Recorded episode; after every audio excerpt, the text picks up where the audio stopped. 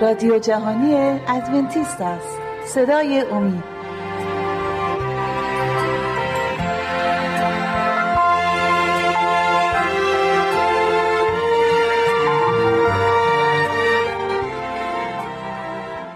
بینندگان و شنوندگان عزیز شبکه امی سلام عرض می کنم خوشحالم که با سی و هفتمی برنامه از سری برنامه های مشایق و انبیا در کتاب مقدس در خدمت شما هستیم. بحث امروز رو می‌خوام در مورد صخره صحبت کنیم. صخره ای که در بیابان بود و قوم بنی اسرائیل آب رو از اون صخره می گرفتن اگر موافق باشید بقیه داستان رو با مهمانای عزیز ادامه خواهیم داد. از خیلی خوش اومدید به برنامه خودتون. خواهر لیلا می‌خوام از شما شروع کنم با اینکه من یه توضیح مختصری دادم اما می‌خوام از شما بشنوم. قوم بنی اسرائیل نان رو که خداوند نان منه رو براشون فراهم می‌کرد. آب رو در طی این چهل سال موقعی که آب نداشتن چطوری خداوند آب رو براشون فراهم می‌کرد؟ بله قوم بنی اسرائیل همونطور که شما توضیح دادین در چهل سالی که در بیابان بودن هر زمان که آب نیاز داشتن به دستور خداوند موسی به صخره فرمان داده و اون صخره شکاف برمی داشت و آب از اون جاری می شد اولین بار زمانی که قوم بنی اسرائیل در حارب بودن این اتفاق افتاد. آب نداشتن تمام مردم قوم وحشت کرده بودن از اینکه آب ندارن برای نوشیدن.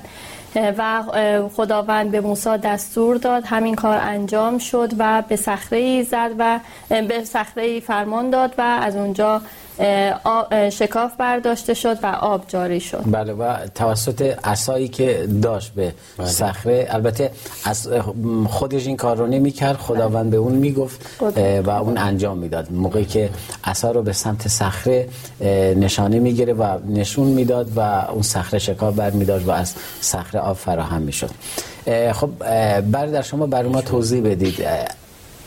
این صخره صخره ای که هر بار آب بنی اسرائیل قوم بنی اسرائیل توسط موسی از اون آب جاری می‌شد این صخره می‌تونه نماد چی باشه یا چه کسی باشه تو کتاب مقدس بله زمانی که گفته شد که موسی به فرمان خداوند دستور می‌داد به صخره صخره شکافته می‌شد و آب از اون جاری می‌شد بله. این آب نمادی از آب حیات بود آب حیات بخشی که باید صخره واقعی و عیسی بله. مسیح بعد از آمدنش بر روی زمین برای ما می آورد بله. و صخره هم ما می‌تونیم بگیم نمادی از عیسی مسیح هست بله.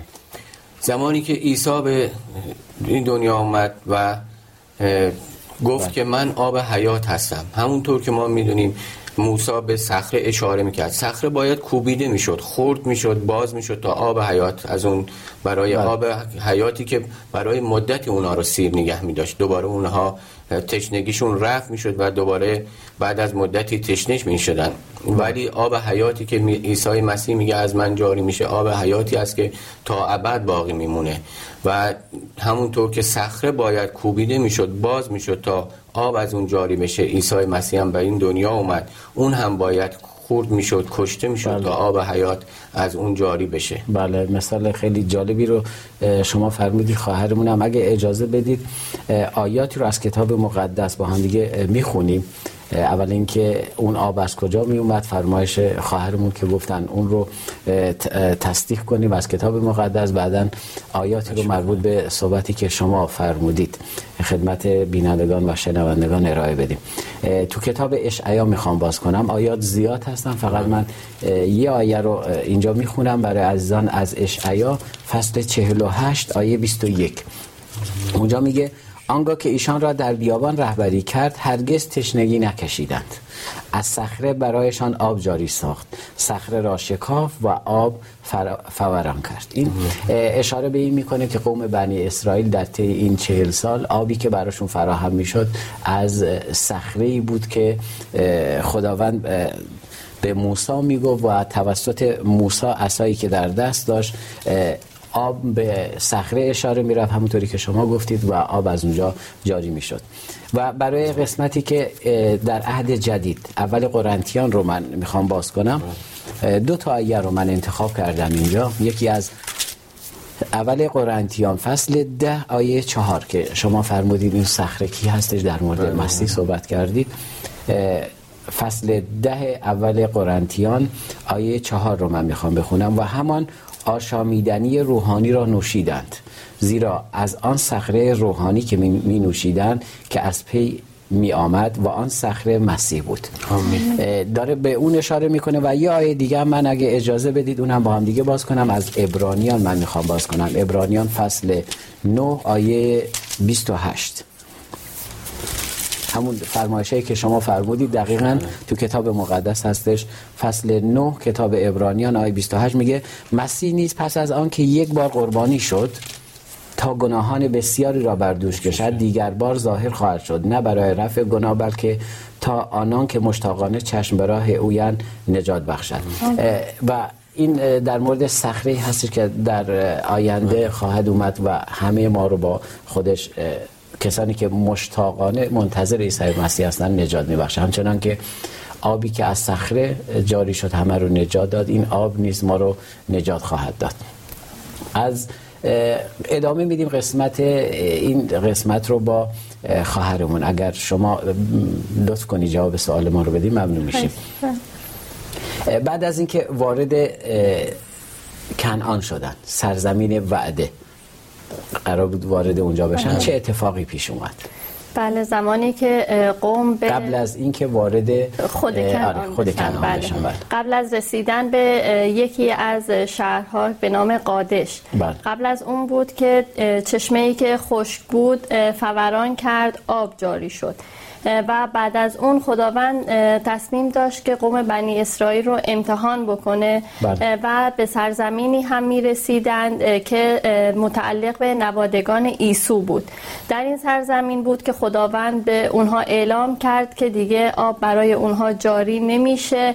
و خودشون باید آب تهیه بکنن از همون در سرزمینی که هستند از اونجا آب بخرن بله. و این نشانه ای بود برای قوم بنی اسرائیل و امتحانی بود که خداوند باز هم می‌خواست از قوم بنی اسرائیل بگیره این امتحان مبنی بر این بود که به سرزمین وعده دارن می‌رسن و قوم باید شادی می‌کردن خوشحالی یعنی می‌کردن درک نکردن نقشه خداوند رو بله. خداوند می‌گفت می‌خواست بهشون بگه که دیگه نیازی به این بله. ندارید شما به سرزمین وعده دارید می‌رسید. ولی اونا برداشت دیگه ای رو از کار خداوند کردن. بله. دقیقا همین اتفاق افتاد.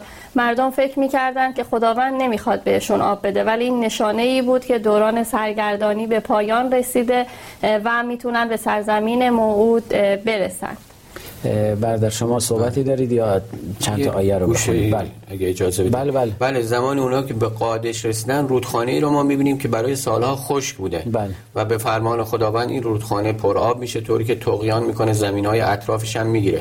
و این نشانه خیلی خوبی بوده برای قوم بنی اسرائیل که خداوند داشته واضح به اونها نشون می‌داده که دیگه شما احتیاج به اون آبی که از صخره جاری بشه ندارید. شما رسیدین به بله. سرزمین وعده و از این به بعد می‌تونین وارد سرزمین وعده بشین. و همینطور بهشون گفته بود که از سرزمین ادوم باید رد بشین و اونجا هم دیگه لازم نیست موسی برای شما آب تهیه کنه شما می‌تونید اونجا هم آب رو از اونها بخرید یا آب براتون مهیا هست. بله. ولی مردم بازم همینطور که شما گفتین درک این رو نداشتن. به جای اینکه خوشحالی کنن خدا رو سپاس بگن به خاطر اینکه دارن به سرزمین وعده وارد میشن اومدن اینجا باز هم شکایت ها شروع شد و از موسی باز هم آب خواستن. در صورتی که خداوند برای اونها آب بله. تهیه کرده بود ولی اونها متوجه این قضیه نشدن. بله اگه اجازه بدید آیه رو از کتاب مقد- مقدس در تکمیل فرمایش های شما من بگم. فصل دوم تصنیه کتاب تصنیه. اه، در مورد سرگردانی در بیابان داره صحبت می‌کنه. آیات سه تا 6 در مورد این صحبت می‌کنه که اه، خواهر فرمودن که اه، اونجا خداوند بهشون میگه که از آیه سه می‌خونم. شما به اندازه کافی این کوهستان را دور زده اید. حال به سوی شمال بروید. یعنی اینجا خداوند داره بهشون اعلام می‌کنه که دیگه کافیه براتون. قوم را فرمان داده بگو شما از قلمرو برادرانتان یعنی نسل عیسو میگذرید که در سعیر ساکنند. آنان از شما خواهند ترسید. پس بسیار مراقب باشید. ایشان را تحریک مکنید. زیرا از سرزمین ایشان حتی به قدر کف پایی هم به شما نخواهم داد. چون که کوهستان سعیر را به عیسو به ملکیت بخشیدم خوراک را از ایشان به نقره خریده بخورید و آب را از ایشان به نقره خریده بنوشید. یعنی اعلام کرده بود که دیگه آب رو شما باید بخرید. حتی نونی هم که هر, هر ساله هر روزه براتون از آسمان نازل می شد اینجا بایستی می خریدید اما قوم خداوند جوری دیگه برداشت کردن و به وعده های خداوند دوباره شک کردن که قسمت شک این عزیزان رو هم می‌تونیم در کتاب اعداد فصل 20 اونجا قشنگ توضیح داده شده. آیات 3 تا 5 هستش مثل اینکه عزیزان می‌تونن اونجا بخونن. فرمایشی که شما فرمودی رو دنبال کنن. وارد قسمت سوال بعدی میشیم. اگه موافق باشید کدوم یکیتون دوست دارید جواب بدید؟ خب, خب از خواهر شروع می‌کنم. خداوند چطوری محبتش رو به قوم بنی اسرائیل موقعی که دوباره دارن سرکشی می‌کنن چطوری خداوند محبتش رو به اونا نشون میده؟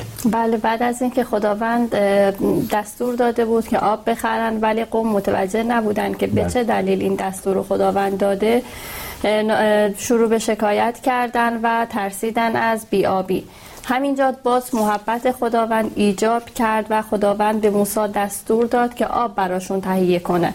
یعنی خود خداوند آب تهیه می‌کرد برای قوم به همون صورت که قبلا بود.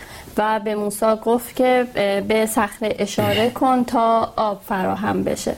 ولی خب موسی طی این چهل سال خیلی از دست مردم اذیت شده بود. بسیار آزارش داده بودن فروتنی های زیادی کرده بود موسی اما الان دیگه پیر شده بود و صبر و تحملش مثل روز اول نبود. و شاید هر پیغمبری دیگه ای بود شاید کوتاه می اومد ولی واقعا ما موسی رو می‌بینیم. هر بار من فکر می‌کنم علت این که موسی کم نمی آورد و خیلی دیر خسته شد البته من فکر می‌کنم.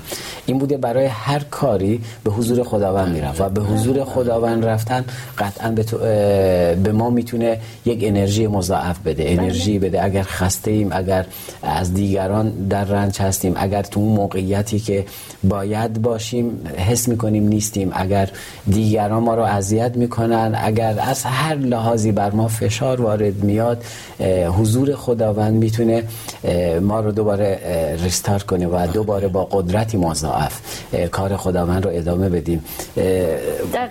درسته. و بله. اگه اجازه بدید این قسمت این قسمت چون خیلی مهمه تو قسمت دومی استراحت بله، کوتاهی می‌کنیم.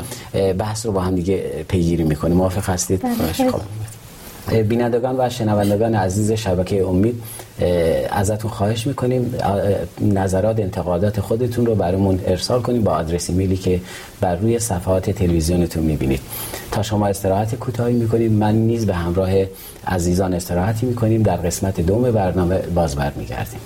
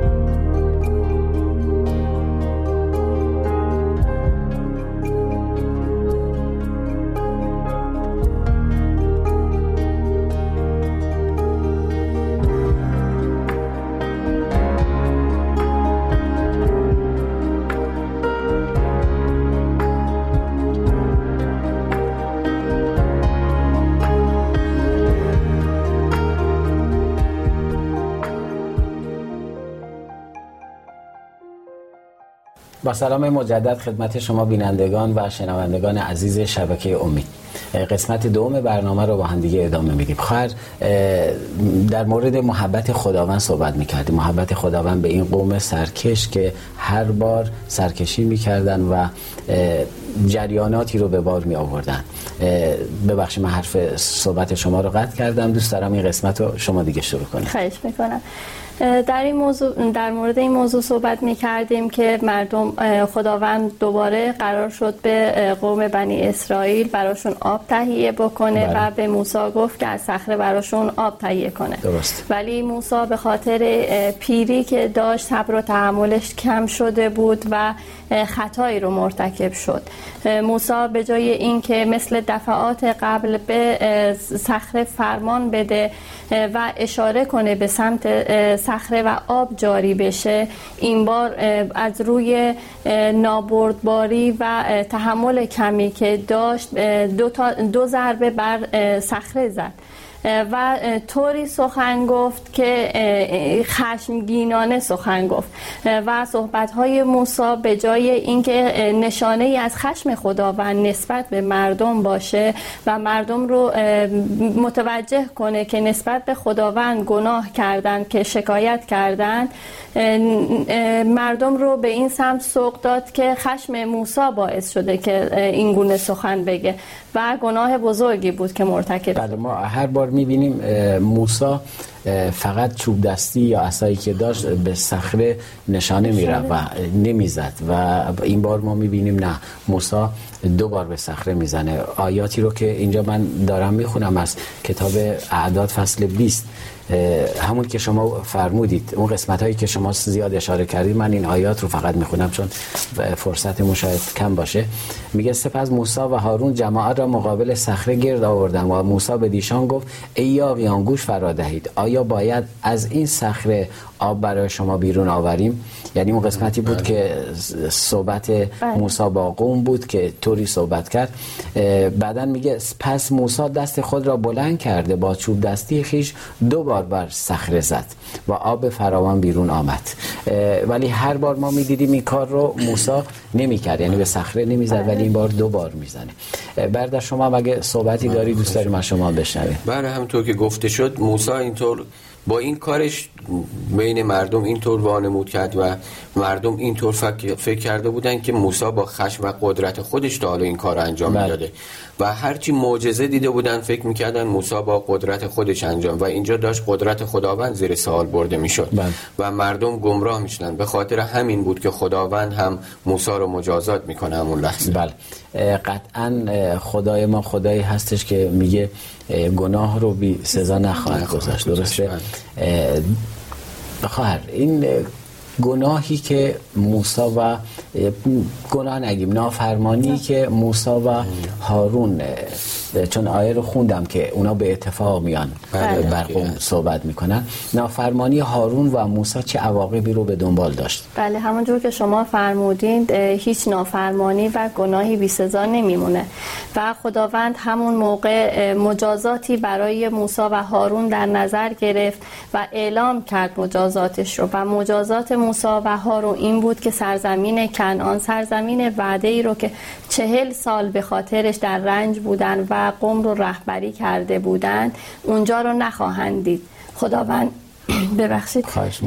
خداوند اعلام کرد که موسی و هارون قبل از رسیدن به سرزمین کنعان باید بمیرن و خیلی سخت بود.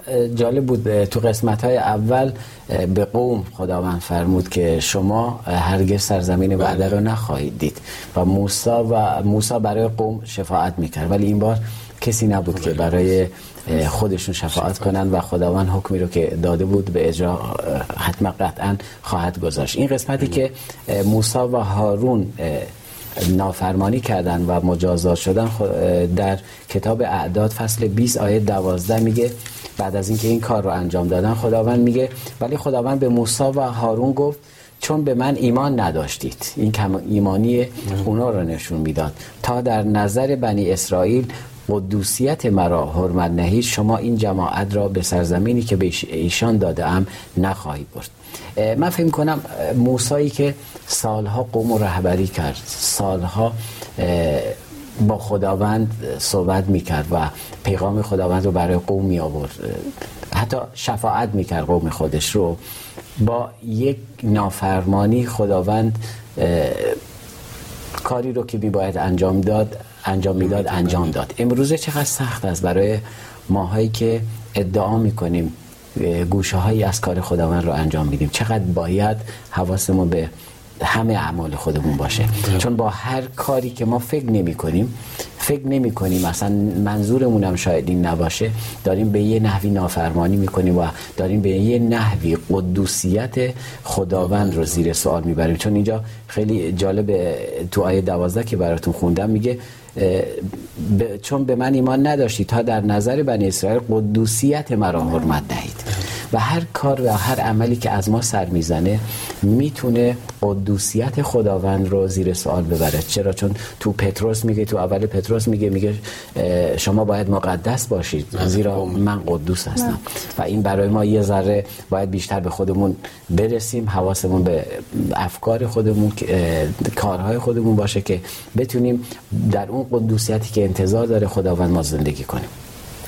بعد شما صحبتی دارید یا آخرین خب خوشحال میشم بله. خواهش کنم بله اینجا ما می‌بینیم که بعد از اینکه خداوند موسی رو مجازات بله. می‌کنه موسی اون مجازاتی خداوند براش در نظر گرفته اون رو میاد به مردم اعلام می‌کنه و اون رو مخفی نمی‌کنه در بین مردم. علنا به مردم اعلام می‌کنه تا اونها هم بدونن که خداوند از گناه نزدیکان خودش هم نمیبخشه گناه اونا رو نمیبخشه و چشپوشی از اونها نمی‌کنه درس خیلی خوبی برای امروز ما هست که بله. کسانی هستن که انتخاب شدن برای کار خداوند کسانی هستن که به عنوان شبان یا کسانی که در کار تعلیم و دروس بله. دینی هستن اینها هم باید این رو در نظر داشته باشن که بله. خداوند از کسانی که انتخاب کرده به اونها نیرو و قدرت ویژه‌ای داده برای اینکه کار خداوند رو انجام بدن به طب از اونها بیشتر می‌خواد چون آگاهی بیشتری نسبت به بقیه مردم دارن از بله. اونها می‌خواد که احکام خداوند رو بهتر اجرا بکنن و اینجا موسی هم می‌بینیم که با اینکه نزدیکترین شخص به خداوند بود در روی زمین خداوند از گناه اون چشپوشی نکرد همونطور که از گناه زهره در آسمان ها چشپوشی نکرده بود بله. زهره هم نزدیکترین فرشته به خداوند بود ولی به خاطر حسادت و غروری که داشت اونجا می‌بینیم که از اون مقام خودش سقوط می‌کنه. بله. و این درس خیلی خوبی برای امروز ما می‌تونه باشه بله. که در زندگی همون هم اونو پیاده کنیم. بله دقیقا اینطور هستش. برگردیم به داستان. داستان از کتاب مقدس. خب موقعی, موقعی می‌رسه که قوم بنی اسرائیل به سرزمین وعده یا کنعان می‌رسن آیا اونجا جشنی رو برپا می‌کنن به خاطر یادبود آبهایی که از صخره براشون جاری می‌شد؟ خواهر شما اگه بله قوم بنی اسرائیل بعد از اینکه در کنعان مستقر میشن به یادبود آبی که خداوند برای اونا فراهم می‌کرد جشن می‌گیرن و شادی می‌کنن این جشن ها ادامه داشت تا در زمان مسیح هم این جشن ها برگزار می‌شد که همزمان با جشن خیمه ها بله. همه مردم جمع می شدن در اورشلیم و مراسمی رو انجام می‌دادن بر بزرگداشت جشن آبی که داشتن بله برادر شما مگه بله. بله. زمانی که قوم بنی اسرائیل بعد از مدت ها در زمین کنعان بله. ساکن شده بودن و حتی زمانی که مسیح هم به این دنیا اومد این جشن همچنان ادامه داشت و اونها به خاطری که این یادآوری کنن اون معجزات خداوند و کمک هایی که خداوند در بین راه برای اونها انجام داده. کاهنانی که اونجا بودن با جام های زرین به نزدیک نهر سیلوان می‌رفتن اونجا جام هاشون رو از آب نهر پر می‌کردن. همزمان می‌شد با اینکه مردم هم شادی کنان اونجا حضور داشتن و از آب نهر می نوشیدن چون جشن رو خیلی مقدس و پاک می‌دونستن به خاطر اون معجزاتی که خداوند برای قوم بنی اسرائیل انجام داده بود. و این آبها رو با همراه با جامی که داشتن در جامها به خیمه مقدس می آوردن و بر روی مکانی که قرار بود مذبح بود و قربانی در اونجا انجام می شد بر روی اون می ریختن و بله. همه اینها همراه با شادی و سرود خان بله و جا داره این قسمت رو من از خود مسیح بله. از یوحنا فصل هفت آیات سی و هفت تا سی و نو رو که دقیقا مسیح خودش در همین خود مسیح خود همون صخره بود. اون آب میگه آب حیات من هستم. اینجا دقیقا. تو همون عید که قوم بنی اسرائیل اجرا می‌کرد اونجا میگه در روز آخر که روز بزرگ عید بود عیسی ایستاد و به بانگ بلند ندا در داد. هر که تشنه از نزد من آید و بنوشد. هر که به من ایمان آورد همان گونه که کتاب می‌گوید از بطن او نهرهای آب زنده روان خواهد شد. این سخن را درباره روح گفت که آنان که به او ایمان بیاورند آن را خواهند یافت. زیرا روح هنوز عطا نشده بود از آن رو که عیسی هنوز جلال نیافته بود. و قسمت دیگه ای را ما می‌بینیم که تو همین کتاب تو فصل چهار با زن سامری. اگه اونم یه اشاره بکنیم چون وقتی کمه. اونم اگه بخونیم خالی از لطف نخواهد بود. آیه چهارده. آیه چهارده رو از یوحنا. یوحنا انجیل یوحنا. فصل چهار آیه چهارده میگه اما هر که از آن آب که من به او دهم بنوشد هرگز تشنه نخواهد شد بلکه آبی که من می‌دهم در او چشمه می شود که تا, تا به حیات جاویدان جوشان است. و این صحبتی بود بین عیسی مسیح و زن سامری که اشاره می‌کنه که این آب حیات همون آبی که از صخره جاری شد و من. پدران شما نوشیدن اون اشاره می‌کرد به من. اونو خوردن تشنه شده اما هر که از من بخوره هرگز تشنه نخواهد شد. ممنون از حضورتون در استودیو. در برنامه های دیگه نیست ما از شما حتما استفاده خواهیم کرد. اگه اجازه بدید با بیننده ها نیست خداحافظی داشته باشیم. بینندگان و شنوندگان عزیز شبکه امید باز به پایان یکی دیگر از سری برنامه های مشایق و انبیا در کتاب مقدس رسیدیم. نظرات انتقادات پیشنهادات خودتون رو برای ما ارسال کنید تا ما رو کمک کنه در بهبود هرچه بهتر برنامه های ارائه شده برای ارائه شده برای شما. تا برنامه دیگر و روز دیگر همه شما عزیزان رو به دستان خداوند می سپاریم